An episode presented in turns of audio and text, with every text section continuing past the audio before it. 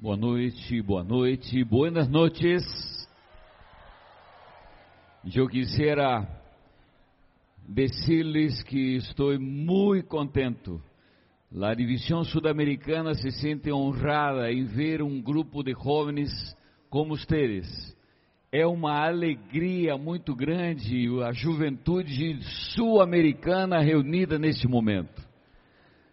A igreja tem expectativas especiais a respeito de vocês e a respeito do que vai ser levado à igreja com a liderança da juventude. Nós ficamos felizes em ouvir a resposta da América do Sul em participar conosco no IUGO. Eu gostaria de, nesta noite, fazer uma pequena mensagem espiritual e especial a vocês. Enquanto estava estudando esta possibilidade, nós, eu estava pensando em falar de um homem ou de seus amigos também que foram a uma terra estrangeira, um desafio novo diante de uma nova cultura, diante do desafio de representar ao seu Deus diante da Babilônia. Pensei em falar de Daniel e quero que por favor coloquem esse PowerPoint, mas sábado passado fui motivado ainda mais a falar sobre esse tema de Daniel. Por quê? Para onde eu tenho que apontar aqui? Ah, para cá? Para lá? Para onde? Para vocês? A gente, então, ok. Não sei quem passou, mas deu certo. Vamos lá. Então, enquanto estava sábado passado de molho, porque eu, eu estava é, proibido de sair de casa, eu assisti um sermão, um grande pregador. O nome dele, Matias, um pregador lá do Chile. Matias, ele fez um sermão de 10 minutos na semana da voz da, do menor, ali em Locanhas. Matias pregou, fez um chamado, você vê a mão ali do lado, não é a mão dele, aquela é a mão da pessoa que está atrás aceitando o chamado que ele fez. E aqui ele fez uma oração por aqueles que aceitaram o chamado que ele fez. Eu falei, eu preciso falar sobre Daniel e seus companheiros e desafiando, assim como Matias, o meu neto fez o seu sermão. Eu gostaria de apresentar a vocês Nessa hora é possível que muitos de vocês já estejam participando como missionários em diferentes países. Mas é possível que muitos de vocês estejam intencionando ser um missionário fora da sua terra. Quem sabe no seu próprio país, mas um setor diferente, que fala um pouco diferente, que tem um sotaque diferente do que você costumeiramente fala ou ir a um outro país distante, em algum lugar do mundo. É importante você participar, entendendo o seguinte: nós na América do Sul recebemos missionários de diferentes lugares do mundo, de maneira muito especial da América do Norte, mas também de outros lugares do mundo que dedicaram suas vidas para vir aqui e oferecer Jesus às pessoas, para oferecer salvação às pessoas. Já pensaram a importância disso? A importância que nós temos em fazer isso? Daniel, Ananias, Misael e Azarias chegaram à Babilônia e agora tinham que apresentar o Deus que eles criam não é fácil. Um estrangeiro, eu costumo dizer, que sempre está pisando em ovos, tem que cuidar muito com o seu procedimento, tem que entender a idiosincrasia, a idiosincrasia de seu país, do lugar onde vai estar, entender a cultura, mas ele não pode deixar que a cultura daquele lugar entre na sua vida e comece a mudar os seus princípios e a sua relação com Deus. Imagine o desafio de viver em um lugar diferente. Imagine o desafio de pregar a pessoas diferentes. Daniel, Ananias, Misael e Azarias estiveram em Babilônia e exerceram um papel importantíssimo como missionários. Jamais nenhum líder foi trabalhar, trabalhou com três reis em gerações diferentes, como Daniel. E o trabalho dele tinha algumas lições especiais que as quais eu quero identificar e mostrar a vocês em maneira resumida. Se puder passar o próximo, por favor. Primeiro desafio para vocês missionários e Daniel nos mostra, ele era fiel. Diz Daniel 1, verso 8, 8 que ele decidiu firmemente não contaminar-se com as finas iguarias do rei, nem com o vinho que ele bebia. Então ele foi e pediu para os chefes dos eunucos que permitisse não se contaminar. E ele fez isto. É preciso isto. Nós podemos, em um momento em que oferecem alguma alimentação especial, agradecer o carinho dado, mas precisamos ser fiéis ao princípio, ao Deus que nós escolhemos. É necessário que jovens I will go sejam fiéis ao Senhor. Segunda característica, por favor, o próximo. Daniel e seus amigos eram dependentes. Daniel dependia. Quando chegou para ele a notícia de que ele precisava revelar um sonho que Nabucodonosor havia tido, ele disse: Eu não posso, mas o meu Deus pode.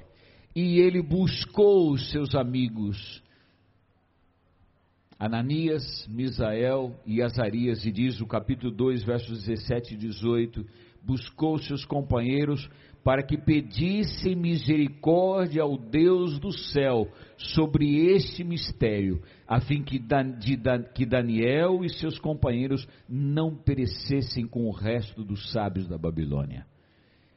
Foi dependendo de Deus, dependendo daqueles que estavam juntos com ele, Entendam, jovens, vocês quando saírem às suas missões, não saiam sozinhos, saiam com uma igreja que ore por você, saiam com a certeza de que tem gente, amigos que oram por você. Você seja dependente de Deus e da sua maravilhosa graça. Estejam atentos a isso. Terceira característica de Daniel e seus amigos, ele era confiante. Diz Daniel capítulo 6, verso 10. Daniel, pois, quando soube que a escritura estava assinada, entrou em sua casa e em cima, no seu quarto, onde havia janelas abertas, do lado de Jerusalém, três vezes por dia se punha de joelhos e orava e dava graças diante do seu Deus, como costumava fazer. Daniel confiava no Deus do céu. Embora soubesse que havia uma assinatura de um decreto que ele poderia, ele não importa, o que passasse, ele se manteve fiel ao seu plano e à sua dependência de Deus, confiou em Deus. Seguinte característica, por favor. Ele confiou, ele era missionário. O capítulo 4, verso 8 diz: Por fim, se me apresentou Daniel, cujo nome é Belsazar, segundo o nome do meu Deus, e no qual há espírito dos deuses santos. Ele era missionário, ele se apresentava diante do rei ou de quem fosse de maneira clara, exatamente com sua missão consciente. É muito importante que vocês pensem e se desafiem a ir a projetos novos, a lugares de ousadia para poder apresentar o Evangelho. Mas não se esqueça, nossa prioridade é cumprir uma missão. Eu não vou simplesmente melhorar o meu currículo no meu cargo é, e simplesmente a minha profissão eu vou cumprir uma missão, vou representar o meu Deus, vou apresentar o meu Deus. É necessário sabedoria, é necessário estratégia, mas não pode perder essa visão missionária. Cada um de nós somos desafiados a ser como Daniel, missionários. Número 5, por favor, ele era um intercessor. Voltei o rosto ao Senhor Deus para o buscar com oração e súplicas, com jejum, com pano de saco e cinza. Orei ao Senhor meu Deus, confessei e disse: Ah, Senhor Deus grande e temível, que guardas a aliança e a misericórdia para com os que te amam e guarda os teus mandamentos. Intercedeu ao Senhor nós precisamos interceder por aqueles as quais Deus nos está colocando como responsabilidade.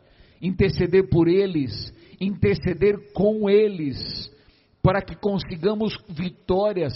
É o Espírito Santo que trabalha na vida de jovens para serem missionários de conquistar grandes vitórias. É necessário que vocês intercedam, clamando ao Senhor eu posso ter muita disposição, mas sem o Deus do céu, sem a presença do Espírito Santo, não conseguirei alcançar vitórias. O seguinte, o sexto, os, este era eterno. Os que foram sábios, pois, resplandecerão como o fulgor do firmamento. E os que a muitos conduzirem à justiça como as estrelas, sempre e eternamente. Daniel 12, verso 3. O lugar onde vocês vão estar, vão passar, certamente será um lugar onde a marca, um legado fortíssimo vai ser deixado por aquele desafio que você fez em conseguir súditos para o reino dos céus e tirar súditos do inferno para colocarem com o poder do Espírito Santo, através do seu legado, do seu testemunho, da sua vida na eternidade. Sejam Daniéis modernos, desafiados a fazer o melhor. Mas não esqueçam, queridos, se vocês querem ser missionários além mar, em outro lugar, outro desafio no seu próprio país, em um lugar distante, Primeiro vocês precisam ser missionários no lugar onde vocês estão plantados, aonde vocês vivem, aonde vocês estudam, aonde vocês comem, e no momento, no lugar onde você está, ali você precisa ser um lindo missionário. E veja essa história no seguinte ponto, por favor. O seguinte, por favor e o seguinte, esse eu vou deixar. Veja o que diz aqui. Ninguém pense que tem o direito de cruzar os braços e não fazer nada. Que alguém possa estar, ser salvo, estando na indolência e na atividade. É uma completa impossibilidade. Segunda, segundo pensamento, por favor. Vejam falando patriarcas e profetas, diz: cada dia o tempo de graça de alguém se encerra. Cada hora, algumas, alguns passam para além do alcance da misericórdia. E onde estão as vozes de aviso, de rogo, mandando o pecador fugir dessa condenação terrível? Onde estão as mãos estendidas para fazer retroceder do caminho da morte? Onde estão os que com humildade e fé perseverante intercedem junto a Deus por ele? Eu creio sinceramente que eles estão hoje aqui, neste programa do Ayugol. Amém? Seguinte pensamento, por favor, Espírito de Profecia. Ellen White traz seguinte, o seguinte pensamento, por favor. Olha aqui.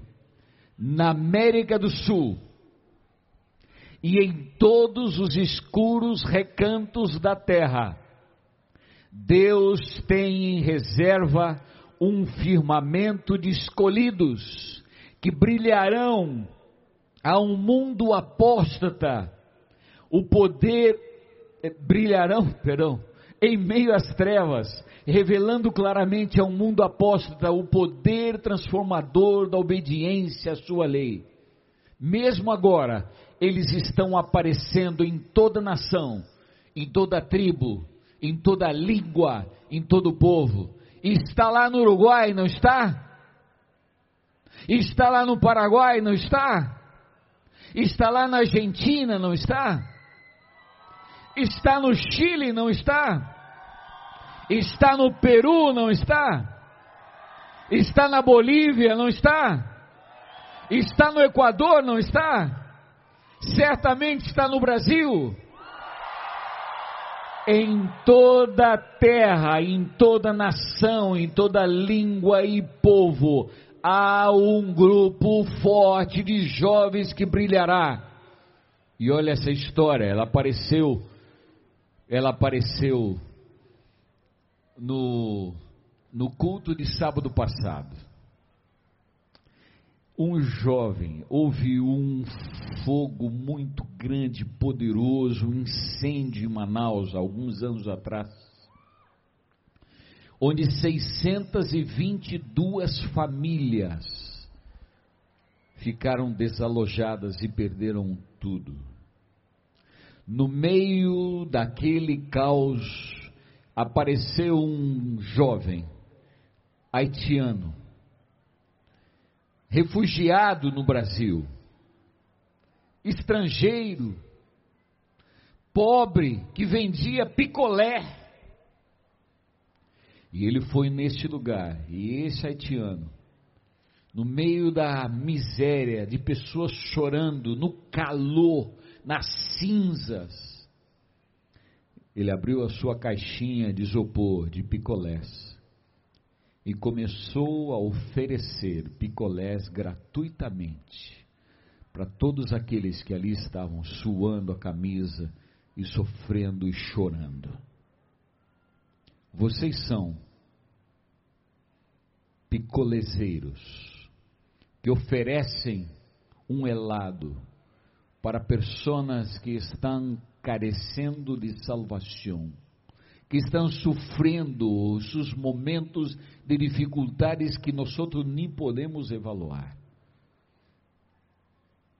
Ustedes podem ser pessoas que podem oferecer um momento de paz diante desta dificuldade. Deus les bendiga. Que aqui podamos ter grandes dias de grandes vitórias com a graça do Senhor. Eu quero orar por vocês e quero invitar-lhes a consagrar suas vidas ao Senhor. Quero pedir que o Senhor seja o guia da vida de cada um de vocês. Les invito a poner-se em pé para poder orar ao Senhor. Colocar-se em pé para a gente louvar ao Senhor e orar ao Senhor nesta hora.